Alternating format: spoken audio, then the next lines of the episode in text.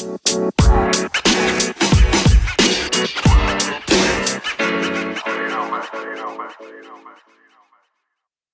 everyone. This is Liam Deckel with the Student Screenwriting Podcast. Today, we're here with Steven Bernstein, a writer, director, and cinematographer of a number of feature films, including Monster and The Water Boy.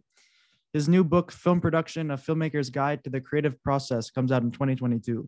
Hi, Steven. Thanks for coming to the show today. My great pleasure. Thanks for having me. So let's dive right in. Uh, at what age did you get into writing and filmmaking, and what made you do so? Well, I, I, started writing when I was was quite young. I mean, it was uh, rudimentary and, and simple, but it was a enthusiasm. Uh, mine was a literary home.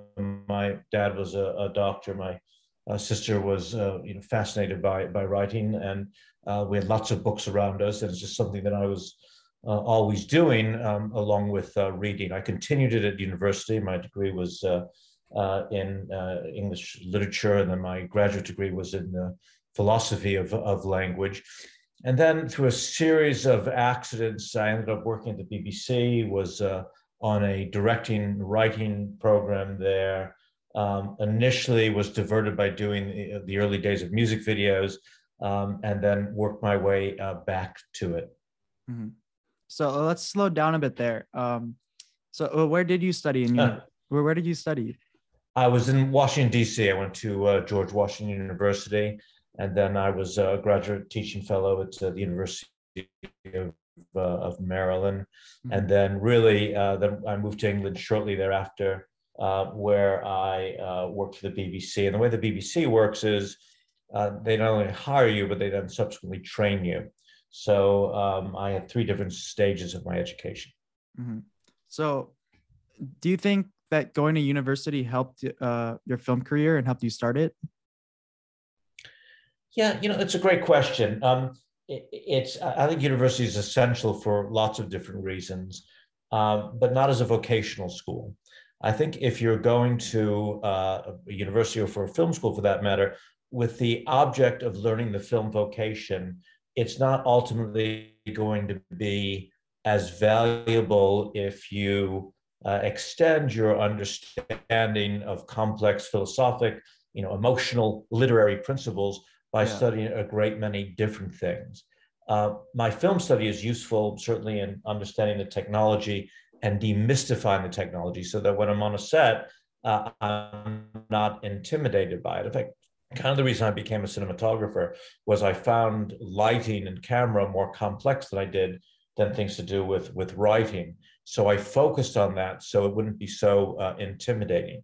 Because a lot of the thing that prevents people from becoming filmmakers is uh, just the intimidation of the process. Film sets, uh, like when I was doing the action stuff on SWAT, I have 300 people uh, working for me, uh, 23 cameras, uh, stunt people, um, three quarter size models, visual effects, uh, you know, extras, uh, squibs, which are like gunshots on set to mm-hmm. uh, make explosions go off.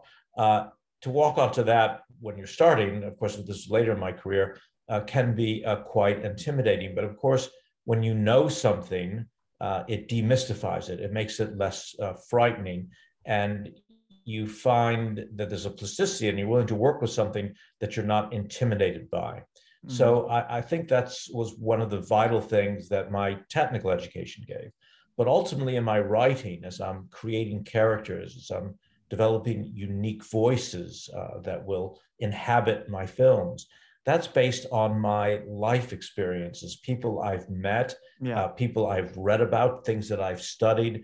That comes from literature and lots of other experiences, not from going to a, a, a film school. So to answer, getting back to your question, yeah, my education informs my writing and my filmmaking, but it wasn't the technical education that was of the most value. It was a more general education. Mm-hmm. Yeah, uh, many uh, film professors even say that. Uh, they say that uh, studying film can teach you how to use the camera and how to get a great shot, but they won't be able to to help you tell a great story that comes from like yourself. Um, I, I think that's a- absolutely true. Understanding, of course, that story is just one part of film. There's a great emphasis because there's a sort of a paint by numbers philosophy now in Hollywood in particular that you learn the three act structure that going back to Aristotle, everything's based on three acts. And all you have to do is tell a good story and your audience will be engaged. I take a contrarian view in that uh, I think very little of film has to do with story. Yeah, we we use it as a mechanism, insight into the human condition, what it is to be people. And ultimately, what engages audience is complex characters who we recognize parts of ourselves in, and we're fascinated by their journey, how they how they change. But the story is simply a device ultimately to serve character. And to understand character, you have to understand people. And to understand people, you have to have experience of them. You have to study them through um, psychology and through literature and philosophy. And then you begin form your own notional understandings of how people operate, what their motivations are, why they do things. And that's what film is ultimately is a study of uh, behavior. I often say when I'm uh, teaching writing that all films are mysteries. Even when I'm doing an Adam Sandler uh, comedy, it's still a mystery. It's a mystery um, about how a character will extract themselves from a, a difficult situation, how they'll grow, how they'll alter an action film, how uh, people will survive, a romance, uh, how they, will they connect or will they not connect. Um, other films simply about why is this character behaving in this odd way and what is their motivation? What insight can we get into uh, this person's behavior? So, for all those reasons, I think that it's a study of uh, human nature um, and the history of, of uh, human philosophies uh, that will inform everyone as, as filmmakers. Mm. Yeah.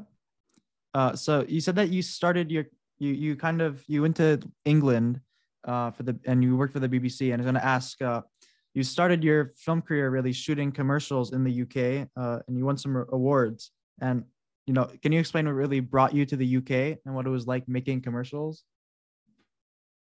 a few different things. First, I, I actually started uh, because when I was at Maryland, I was studying film as well. I had a great professor there named Robert Kolker who uh, went on to write some very important books about film theory, particularly about semiology and structuralism, which is the uh, the, study of uh, film as a as a system of encoding ideas. That uh, you have an idea, you have to find a way to represent it, you create a code. It could be a composition, uh, it could be a color, it could be a camera movement, but all those things are codes that uh, pass to an audience consciously or unconsciously that then influences their understanding of the action that's portrayed. So uh, my time studying with him at, at uh, Maryland on the graduate program was hugely valuable for my subsequent understanding of film. Uh, then when I went to the UK, really the first things I was doing were, were music videos. Um, music videos were just being invented then, and they were really invented in the UK. And initially, we were just shooting um, in a little office in uh, Soho where we put up a simple backdrop. A band would come in, we'd point the camera at them, um, and then that would then be sent off to A&R men at the various record companies who would look at the band and see how valuable they would be as performers uh, or as recording artists. Um, and then someone uh, had the idea, not me, sadly, but others, to expand that and then create stories and little narratives. Um, and I shot a lot of the important music videos from that time, and uh, they took off as a phenomena. As I look at them now, I'm kind of embarrassed by them because they're somewhat awful, uh, but they were seen by uh, you know millions of, of people. And for me, uh, uh, as a filmmaker, it was great because I used to say there's no such thing as a mistake in a music video, only motifs. So we would do all sorts of crazy things, experiment with lighting, with cameras. I shot some stuff with a, a toy uh, Fisher Price uh, camera. I shot other stuff on Super 8, stuff on 70 millimeter, 16 millimeter. Famously, I did a David Sylvian video where uh, after having done like three videos in a week, we are all so exhausted um, that I thought wouldn't be great if we shot the entire thing out of focus just to see what the audience reaction would be. And we shot it entirely out of focus, just occasionally in focusing on, on David, one of his background singers. And it became a huge hit and then a phenomena. And then within months, everyone was shooting music videos out of focus. And even now, um, you see commercials or videos that are shot partially out of focus because it does something to the audience. There's a desire for them to in focus. There's a sense of it being surreal. It affects your audience viscerally and emotively for ways we can't wholly measure. And that was the great thing about music videos was the fact that we could experiment with the form. It wasn't just story. It was how you um, create uh, emotive responses in your audience by manipulating various types of the, the technology and the, and the art, including lighting, composition, etc. Uh, then uh, I got noticed and, and um, I got uh, asked to shoot uh, commercials. And again, the biggest commercials in the world at the time would be done in the UK. A guy named Tony Kaye uh, hired me. Um, and yeah, we won a bunch of awards, the D&AD award, the Cannes Golden Lion, and so on. Um, and again, the great thing about Tony, I mean, out of his mind, and I love to this day, I love him, but he uh, didn't believe in any orthodoxies. Prior to that, commercials were shot in a particular way that you would have a product shot, uh, the message would be clear, copywriter would structure it. Uh, Tony just said um, all of that um, uh, limits you, um, it, it um, inhibits. So he said, let's shoot with multiple cameras. Uh, let's not have any script per se. Um, let's uh, alter lenses and filters and lighting and shoot everything. And we would shoot in three days what most people would shoot on an entire feature film. Um, and again, taking things out of focus, underlit, overlit, um, using lenses that hadn't been used for 25 years, uh, taking coatings these series. Uh, we actually removed the what's called the anti-halation coating from the lens, which causes flare. Lenses used to be in the 1950s and 60s. And of course, then I got the American Society of Cinematography Award for deteriorating the quality of the image or diminishing the quality of the image. So, um, and then Tony, uh, you know, went on to great fame, and then I got noticed by other commercial uh, companies like you know, Ridley Scott's company and so on. And um, soon I was working for um, everybody, and that led to uh, that led to features. So you know, there's certain times in history in certain cities, um, Mexico City in the, the 1920s, uh, uh, Paris uh, about the same time. And for my field, uh, London in the late 70s and 80s uh, was fertile ground for creative experimentation. So a lot of DPs, a lot of directors, a lot of writers came out of that period because there's a sense of freedom. Um, you could do um, anything. And uh, failure was was not only uh, not discouraged; it was it was thought essential to your individual growth. So people would experiment, anticipating the potential for failure, but then pushing the envelope and discovering new ways to use the art form. So I may be wrong, but it seems like this experience for you uh, in the UK, filming these music videos and these uh, these commercials, were kind of like a film school for you to learn how how what works and what affects the audience beautifully put. It, it was absolutely a film school. I think that uh, the thing that ultimately uh, prevents all of us from growing is fear.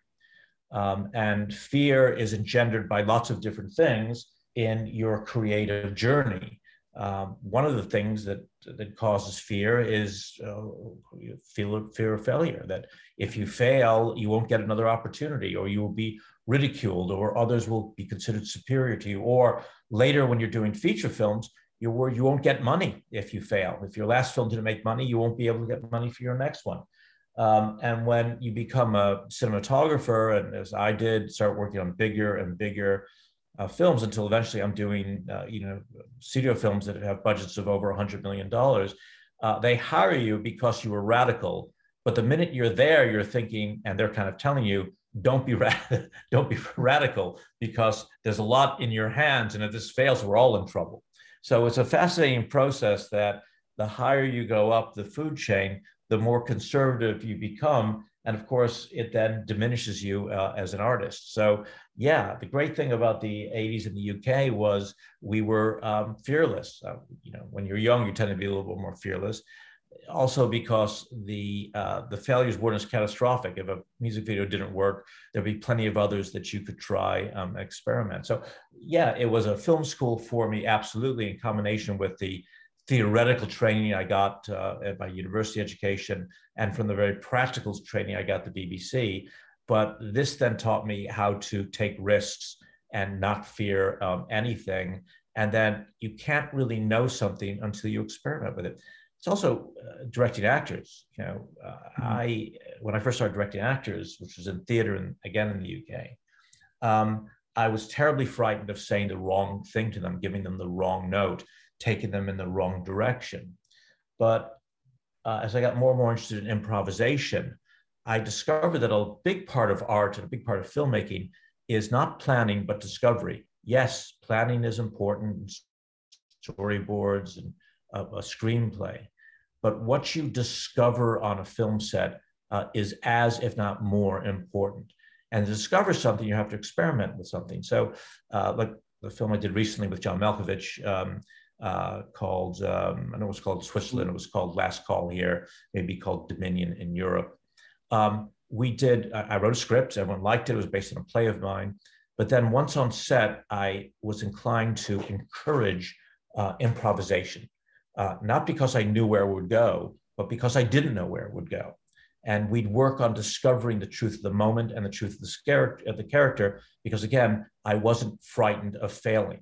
Um, and by not being frightened of failing, uh, we succeeded in, in creating some great performances and remarkable characters. So, can you like describe to us what a day to day like what it's like going to work as a cinematographer and like what what do you do on a day to day basis? Um, different uh, jobs and films have different responsibilities. Um, when I was a, a, cinematographer, when my principal occupation was cinematographer, um, you know, it, it's not just the day, but it's it's the overall uh, layout of uh, a plan, a film schedule uh, and structure. You start in the pre-production by working closely uh, with the director on trying to find visual antecedents or visceral connect, connections, visual, if you will, uh, connections to what the director is trying to do. So yeah, you would go over the script. You say, well, this first scene, um, uh, girl is leaving the guy, uh, and it's, it's, it's kind of sad and tragic. And I want, and the director says, I want the audience to feel the tragedy of this. So now you start thinking, well, how can I do that with uh, with with lighting? Uh, lighting isn't just uh, and should never just be about illumination. Um, the cinematographers who say my only job is to illuminate or my only job is to tell the story uh, are missing a big part of what cinematography um, is. Um, you should think of it like music, and music doesn't always uh, tell the story, uh, nor is it just meant to be something in the background. It's something that meant to engage and affect audience. So what you do with your lighting is you find ways to engage and affect your audience. Um, a, uh, a, a, lighting that's under key, low key, dark, and shadowy might create mystery or a sense of sadness. Colors uh, have been shown uh, to affect audience in different ways. So you'll use different colors uh, based on what you want the audience uh, to feel what you uh, talking about going the out of focus stuff that we did in music videos what you let the audience see and what you don't let them see will impact the way the scene plays um, if you decide to do something that is out of focus for example or uh, heavily shadowed that will also uh, you know affect audience in, in a profound way camera movement um, if you at some key moment decide to do a, a, a dolly in or a track in um, that's like a quiet amplifier that the audience doesn't even notice the camera moving forward if it's done subtly, but they do feel a sense of heightened emotion at that moment. So you have like a creative checklist. You start with what the intentions are, and then you make use of the various devices available to you as a cinematographer to uh, affect um, uh, that impact on your uh, audience. And you do it for the entire film you then have people who work for you because it's a complex undertaking. And on bigger films, there's a lot of crew. So you'll have your uh, gaffer who's in charge of placing the lights uh, according to your uh, design. Um, the gaffer has people under them, like the best boy who takes the stuff off the truck and organizes it. But basically, you'll have three or four electricians who work for your gaffer. You'll have a key grip, which uh, going back to the idea of camera movement um, that we talked about, uh, will be responsible for laying the dolly track and setting up the dolly, but also any flags, uh, which are like pieces of black material. So you trim where the light falls and where it doesn't fall. That all comes down to the, the grip, as does all the rigging uh, of the lights.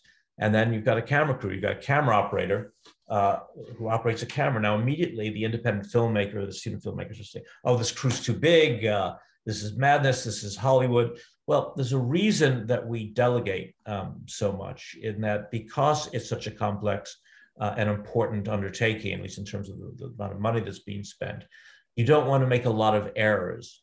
So if you're a cinematographer and you're operating the camera and you're moving the lights and you're in charge of the grip and all the rest of the gripping and all the rest of it, uh, your mind isn't focused on uh, completely on any one of those individual jobs.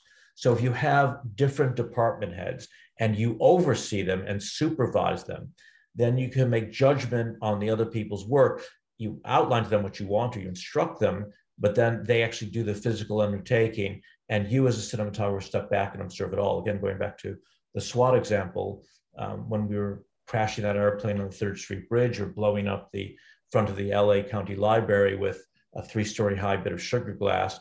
Um, if I had been operating one of those cameras, I wouldn't have seen what the other 22 cameras were doing. I wouldn't be able to see where the stunt people were going. I wouldn't be able to make sure that all the lights were working in different positions. So uh, I was backed by a bank of monitors uh, I had given everyone like a, a, an army drill instructions what I wanted. They had done the work. I inspected it. I set it up.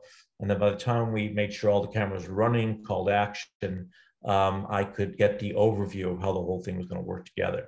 So, um, and then you review it, you record it, you decide with you and the director whether it worked, and then you move on to the next sequence. It's kind of a summary of, of what a, a, a cinematographer uh, does. Very different from my job as a director, which is still based on the principle of supervision, where I'll have a lot of people working for me, including the cinematographer, but also the sound recordist, the production designer, the um, editor, the costume designer. And then rather than doing everything or even dictating everything that I want done, I provide the broad strokes, the overall plan. They bring me their work. I look at it, both encourage them to take risks, um, but to stay within the broad framework that I have established in my vision of the film. This idea of supervision and the people working within the supervision, uh, people being uh, encouraged to creatively experiment, and then having someone to judge it and decide whether it fits in to the ultimate plan is the basis of all good filmmaking. So that's a lot more than just uh, the guy who does the cameras. Um, uh, yeah, no, that's always. I remember going to a wedding once, and uh, someone, my mother, never quite understood, bless her, what I did when I was a cinematographer, and someone had a little uh, stills camera that had broken, and they brought it over to me, and um, I think I had just finished uh, Murder 1600 with Wesley Snipes and Diane Lane and Alan Alda, huge Warner Brothers action film, and uh, he said, I, I hear you're a camera guy could you fix this for me before the wedding starts? So yeah, no, it's a little bit different than uh, just yeah. the, the guy who does the camera. You know, lighting is probably the biggest single thing that a cinematographer does, but also um, because lighting will affect everything that we perceive. It, uh, it, it you, I can take the same face and light it five different ways and make you feel five different things without the actor or actress emoting anything just by the lighting. But I can do the same thing with the camera movement by a push in, a pull out, I can decide to shoot someone from the back. So we don't see their face, which what does that do? It creates a big moment. Someone hears some bad news or on the back of their heads. So the audience is thinking, what are they feeling? The longer you sustain that moment before you reveal the actual emotions that are shown on the face, the greater the tension is. So what I decide to show or don't show is a big part of my decision making. And then uh, the camera movement, not only a push in, but a pull out or the composition. If I do an asymmetrical composition, like in a painting, uh, where I put a subject way on the edge of a frame, they'll feel alienated or isolated or vulnerable. The famous sequence in the film Wait Until Dark, where Audrey Hepburn plays a blind woman who's being attacked by a guy in her, in her flat. She stands up, but rather than standing up in the middle of the frame, she stands on the very edge of the frame with her back towards the rest of the frame. Now, without uh, anything else happening, just by her position in that composition, the audience immediately feels tense and that she's vulnerable and something's bad is going to happen. Then what the director does is holds that shot because uh, in editing, another decision that a director makes, but in consultation with an editor, uh, editing has a rhythm like music. and the audience uh, uh, unconsciously picks up that rhythm.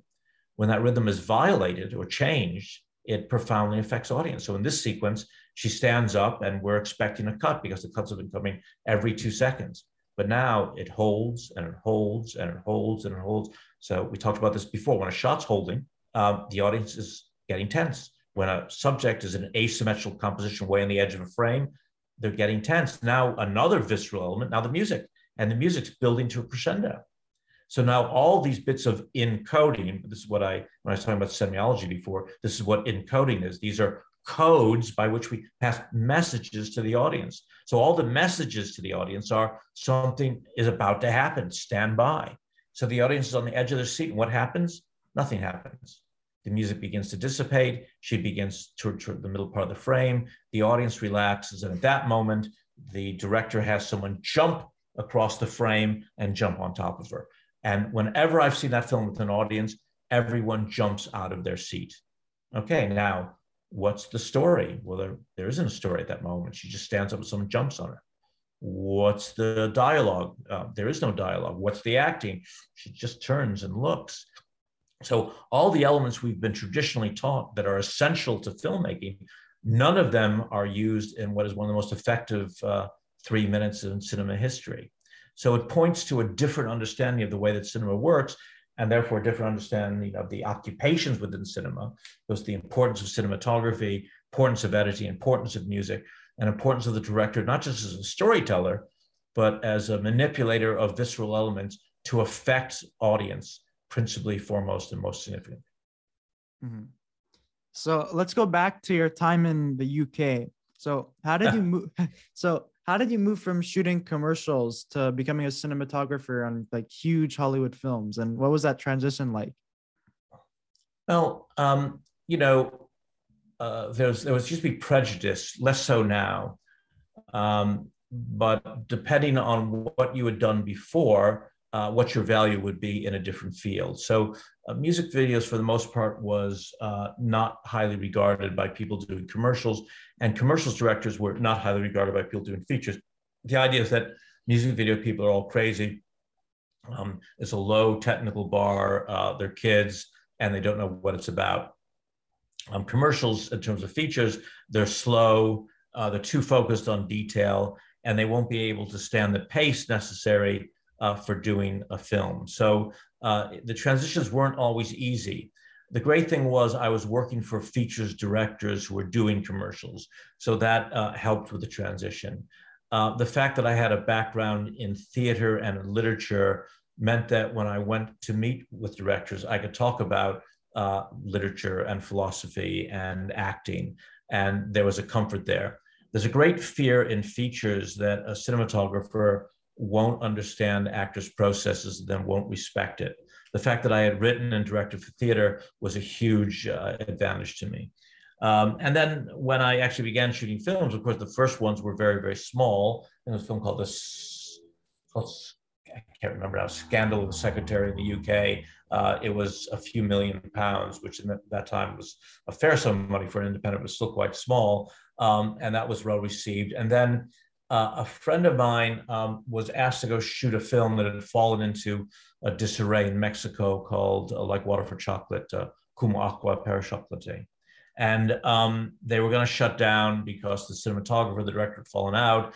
And they thought they only needed a few weeks of what's called pickups to finish the film. And would I be willing to go to Mexico to finish the movie? Um, and I did go to Mexico. Uh, the few weeks turned into, I think, seven months. Um, we shot in a place called La and then Mexico City, um, and then Del Rio in Texas. And um, the film became a huge uh, success. Um, it uh, became the highest grossing foreign language film of all time. It won every award imaginable except for the Oscar and the Golden Globe because it missed the deadlines. Um, and it became a phenomenon in Hollywood, most of all, because of the radical way that it was shot and uh, people weren't used to independent Mexican films being uh, national phenomena in the United States. So I was invited to uh, Hollywood. Um, I got to meet um, everybody, um, a huge variety of very famous directors and producers. I was feted by all the studios. And I decided to move from the uh, UK to uh, Los Angeles to take advantage of it. I thought it was going to be easier than it was. The fact I wasn't in the union, uh, the fact that I had never worked on an American studio film, um, all that uh, became obstacles, which uh, in time um, I, I, overcame. But uh, the transitions were, were difficult, not only from commercials to features, but from uh, British features to uh, American features, and then from American independent features to um, huge um, studio films. Mm-hmm. So you've worked as a cinematographer on like serious films such as Monster, um, and then you mm-hmm. also have done films like White Chicks. Uh, so do you work differently on these different types of films, and how does like the story uh, and like the seriousness of the story shape your cinematography? Well, um, they are different and, and the, the same. Um, the reason that uh, you know big directors hire me is because um, I uh, serve their vision. Uh, but I serve their vision um, by understanding um, what the mechanism of their vision is. So when I did Monster or uh, Noah Baumbach's films, which are comedies but more serious comedies, um, or when I did action films or horror films, uh, the first thing I'd, I'd, work out in the first meeting is whether I wanted to work with that director and then what their vision was, whether they had a clearly established vision. And then going back to all the things we've been talking about today, uh, I would see if there was a way that I could use composition, camera movement, um, you know, lighting, um, the rhythm of edits, and all the rest of it to achieve what that director wanted. So it's the same principles, whatever film you're doing. You have an idea, you encode the idea, and you use those different elements to serve the idea. And if your elements in combination with performance and with acting work, um, then the film will work.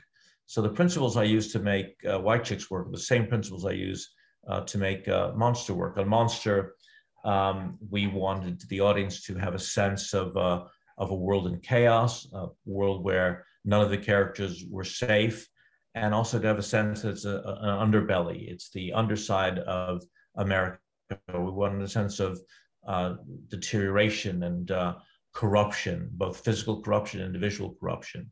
So um, we did a lot of handheld camera because that was the encoding that I thought would be appropriate for that. So the sense it was almost like a documentary uh, look. So we had the camera on the shoulder a lot rather than using subtle uh, desaturated colors, which is what I would use in a romance or a drama we would punch up the saturations working with the art department. So the colors were um, uh, primaries rather than um, uh, uh, secondaries um, or um, uh, rather than being subtle, they were uh, and nuanced, they were uh, bright and, and garish. Um, we, rather than using um, an elegant film stock with no grain, I, as when I used to shoot with film, I intentionally underexposed and then printed up so the film became grainier uh, and and uh, and and rougher. So um, that's the way I encoded the uh, images for that film. Uh, on White Chicks, um, I had learned from doing lots of comedies, uh, uh, Adam Sandler comedies, Half Baked. I also did um, lots and lots of films that were comic in nature uh, that very often comedy works best in a two shot because uh, you want not only action but reaction where the comedy often resides. So I pulled the camera back. Handheld doesn't work with comedies. So instead, the camera was on a, a heavy dolly to make sure it was uh, stable. Uh, high contrast lighting with heavy shadow subverts comedy. So uh, the way I encoded the ideas on on White Chicks or Waterboy or films like that is it via higher key lighting with more fill light, less shadow. So it's all the same principles. Mm. Um, you have an object, you have an intention. Now you use the devices available to you to encode ideas and affect audiences viscerally as well as intellectually. Mm-hmm. So, uh, recently you've you've actually written some films and directed. Um, what was it like taking charge of a production after working on working as a cinematographer for nearly 50 movies? Um, well, it, it, similar. Now, I had, of course, to be fair, um, I had been directing um, theater and I've been directing commercials I've been directing music videos. Um, so I had lots of experience of directing uh, actors and lots of experience in writing because I, I wrote books and plays and films for all that time. Um, it, it, the transition then was kind of easy because I took the skills I learned in theater and then the leadership uh, qualities necessary as a cinematographer because the cinematographer is after the director is the most important person on set because you have the most people working for you. You also determine the speed at which the production goes, and speed is related to time, and time is related to money. So the cinematographer understands the responsibility of making the day, of working quickly, and of course, creating the feelings in the audience using those elements I've talked about. Uh, the director simply expands that brief to not only be working with uh, the camera, the composition, the lighting, the camera movement, but also now production design. So they'll be working with the production designer, costuming, um, the, the actors themselves. So it's the same principle of delegation and leadership, the same sense of responsibility that you uh, have to make your days and stay within your budget, um, and you have to achieve something for an audience. So for me, it was a, a natural uh, and organic uh, transition. And look, I've been doing it for nearly 13, 14 years now, and uh, I will occasionally still shoot something, but uh, it's it's hard for me to still do cinematography because it's gotten to the point now in my life where it's hard for me uh, to work for other people unless they're absolutely uh, brilliant. Because I've done uh, all these jobs now. I've produced, I've written, I've directed. I was a cinematographer. I've been assistant director. Um, uh, you know, I've seen all the different occupations from both below the line, which is the technical side, and above the line, which is where the producers and directors and actors reside. I've acted in films. Um, I've worked on big films and small films. I've shot TV shows. Um, I've shot TV movies and I've shot uh, big features. Um, it's uh, now I'm more interested in making important art than any art, and I'm more interested in doing something important than simply makes money. Although you know, money is uh, something that's important, and we have to live off it uh, ultimately, if you're not loving the work you're doing, uh, the money matters less. So um, the new films I've got I'm working on now, which is a film I'm doing with Terry Crews, which is based on a novel of mine called uh, GRQ, um, is I think a really important film about contemporary culture and about um, uh, celebrity culture and about cryptocurrency and all the rest of it. And Terry's a, a great and important actor, and we're putting a great cast together with that. And the other film I'm, I'm doing um, as a writer and producer is a is a comedy, but again, uh, a lot of these same important cultural issues. So um, I think ultimately, uh, what's satisfying about what I'm doing now is I have even more creative input than I had before. So I can still make a, a good living while doing things that I'm, I'm, I'm proud of. Not that I'm not proud of anything that I, I'm very proud of White Chicks, proud of Half Baked, uh, uh, proud of Little Man, Waterboy, and uh, but proud of the dramas as well. But what's great um, and terrifying when you have control of everything as a director, as a producer, is there's so many uh, creative tools to work with that you can really uh, test yourself and test your ideas. And you find that by having to do difficult things and by failing, um, you grow as a person. And that remains the thing that's most important to me. Mm-hmm. So uh, one question that I ask, um, like most of my guests, is, uh, like, do you think that living in LA makes your career easier? Um, but you kind of like broke that mold by, you know, kind of creating a su- successful career some in somewhere that wasn't LA or even America. Um, so can you talk about like how somebody nowadays could, you know, make a film career internationally? Yeah, I, I think LA is great because I have a lot of contacts here and and um, where a lot of the money comes from is Los Angeles. But I should say that uh, uh, the uh, Decoding Annie Parker, which is the film I did with Helen Hunt, Samantha Morton, and Aaron Paul, um, I raised all the money from that uh, for that from outside of Los Angeles, and um, I shot it near Los Angeles, but not in Los Angeles. Uh, with Dominion Last Call, the one with John Malkovich and Rhys Ifans, and Romola Garai and Tony Hale. Um, again, I raised the money from outside Los Angeles, and we shot that in Montreal. Um, so, and I would say that at least half the films that I've shot, on TV shows, have been shot outside of Los Angeles. Now, there's a lot of context here, there's a lot of work, there's also a lot of competition. So, my view is the right path is the journey that I took, which is find a market where uh, you can get the opportunity, uh, build the resume, um, increase your experience, uh, and then come to Los Angeles. Um, I'm kind of mixed about what I feel about LA. I mean, there's great technicians here and great artists, uh, but there's a lot of horrible people here as well, to be very frank. So um, I think the quality of life was better in London um, than it was in Los Angeles, but the amount of work, uh, there's probably a greater amount of work in Los Angeles. And quality of life matters, and quality of, of, of, the, of the work itself is, is important and how you're going to develop as a person. So the fact there's such a lively theater scene in London, the fact that there were so many writers and uh, intellectuals that were readily available for me to sit at the feet of and learn from uh, was right for me uh, at the time. Going straight to Los Angeles, yeah, the beach is great. Um, the mountains are pretty. Um, there's lots of great parties but I don't know if that's the best thing for someone trying to evolve as an artist right away. Um, yeah. So now, now I'm going to ask you some questions that are more uh, for like the students listening. Um, okay. So, what what is your advice for like a high schooler or like a college student who wants to get into the, the industry? I think that it's the companion skills that are as important, if not more important, than the technical skills.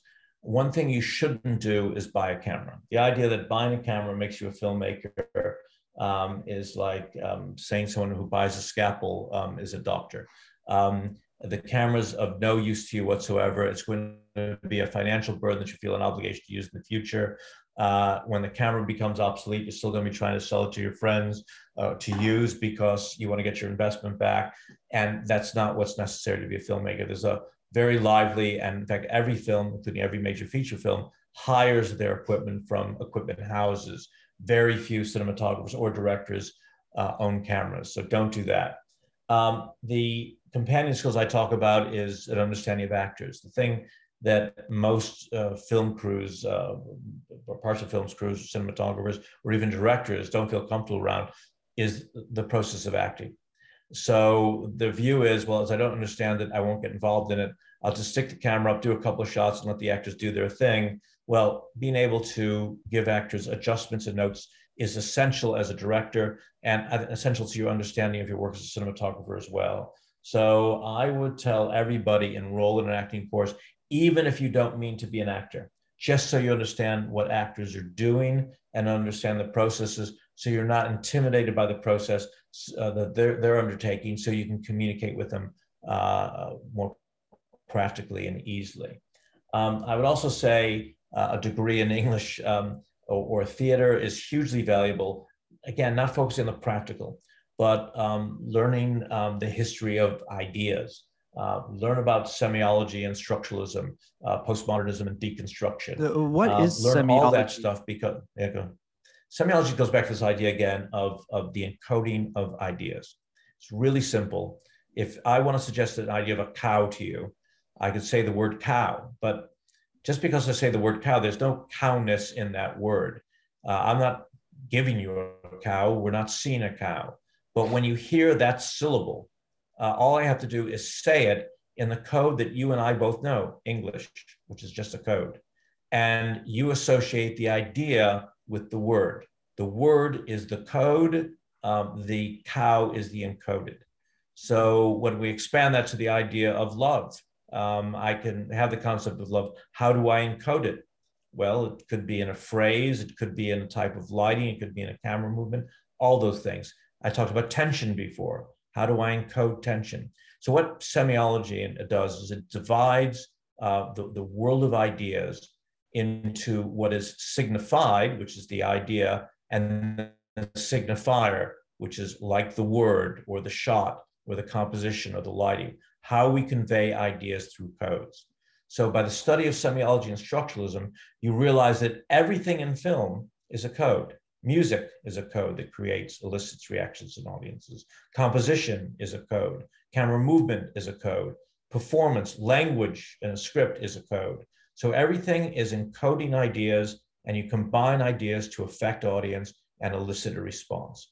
When you start understanding film as a code, you're halfway uh, to becoming a much better filmmaker than the majority of people um, working out there. But then also um, in studying the history of ideas, of philosophy, um, it goes to people's motivations. You know, how are people driven? What's their uh, reasons for taking action? Or not taking action. So, how can a filmmaker, certainly a writer or director, not take some uh, courses in um, psychology along the way, um, or the more rarefied version of psychology, which is philosophy? How can you not do those things and then be a writer because you're going to be writing about people? The idea that all you're doing is um, telling stories will subvert um, your thinking and your entire career because anybody can tell a story. But stories are about people. And if you have no understanding of people, then your story is never going to be important. So I think you first have to study uh, the, the human nature, the human condition by philosophy, by literature, uh, and by experiencing and by experimenting with yourself and taking risks by doing things that make you feel uncomfortable.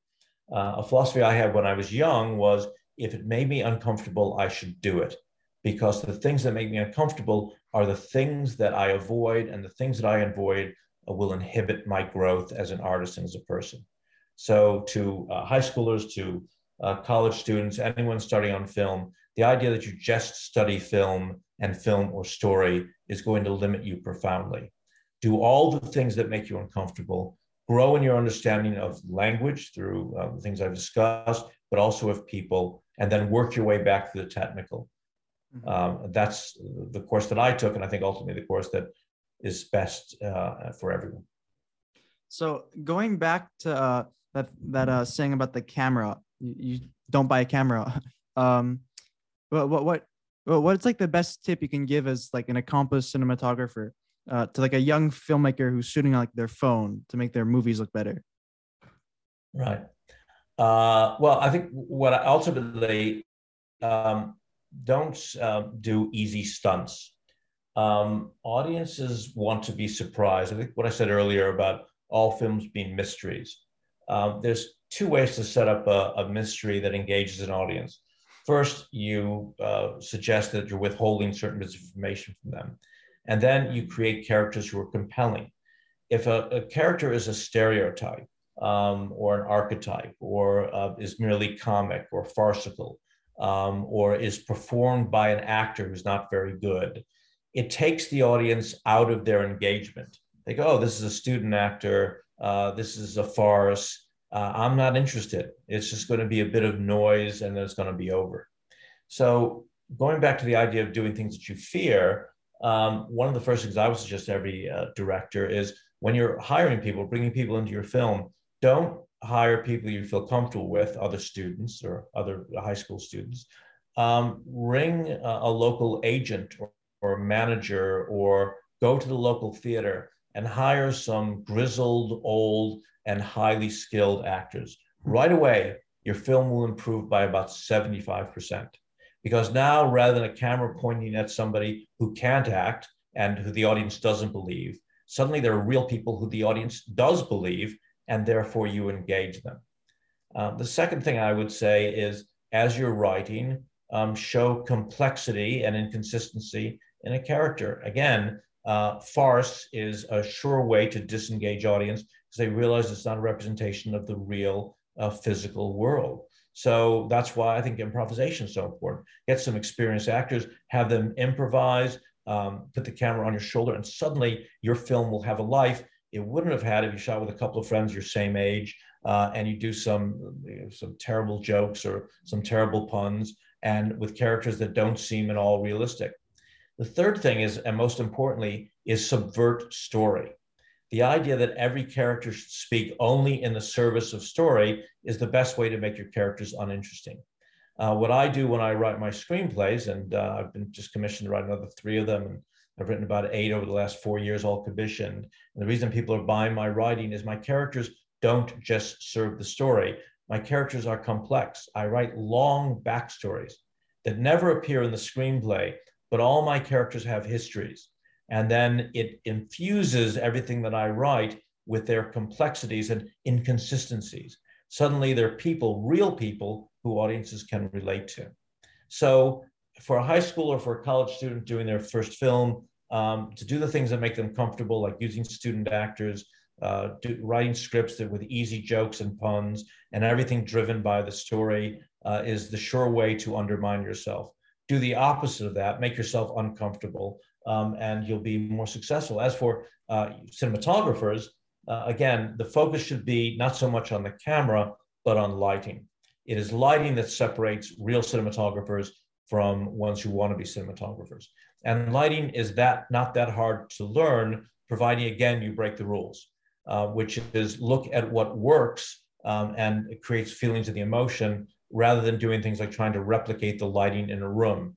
That's never your job as a cinematographer is to replicate lighting or even to illuminate. It's to create feelings in your audience. Uh, reason I became relatively famous as a cinematographer is everyone used to light from above, um, three quarter up, three quarter to the side, and that was the standard studio lighting. I was looking at Renoir and I thought, well, Renoir doesn't light from above.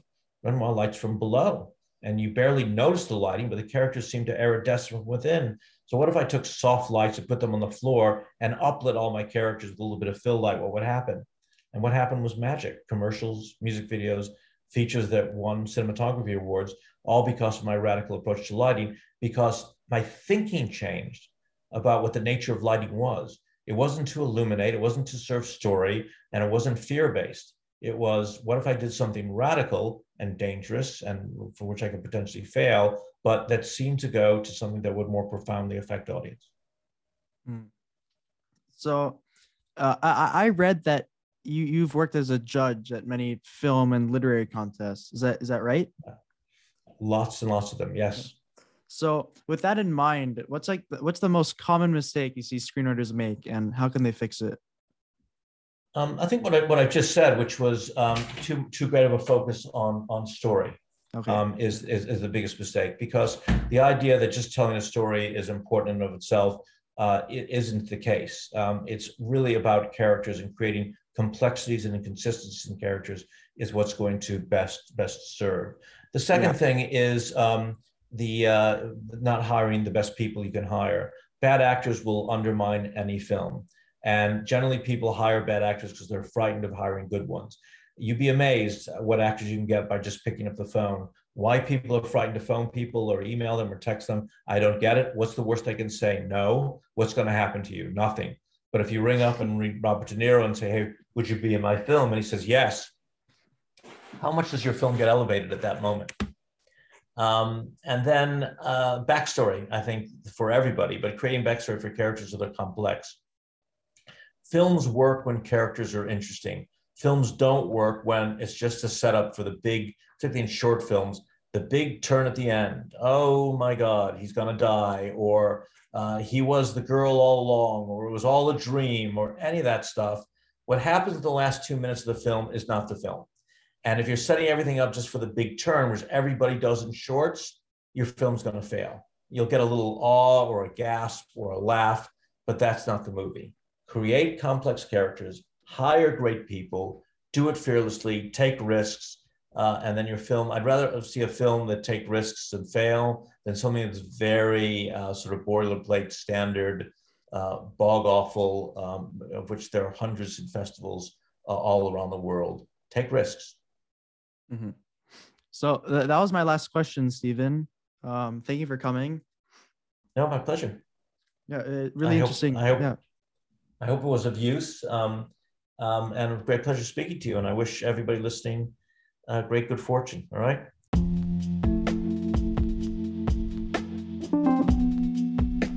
Thank you for coming, Steven. If anyone wants to know more about Steven and his work, check out his Instagram page, Steven Bernstein, director writer. And if you're interested, check out his upcoming book, Film Production A Filmmaker's Guide to the Creative Process. Thank you for listening to the Student Screenwriting Podcast.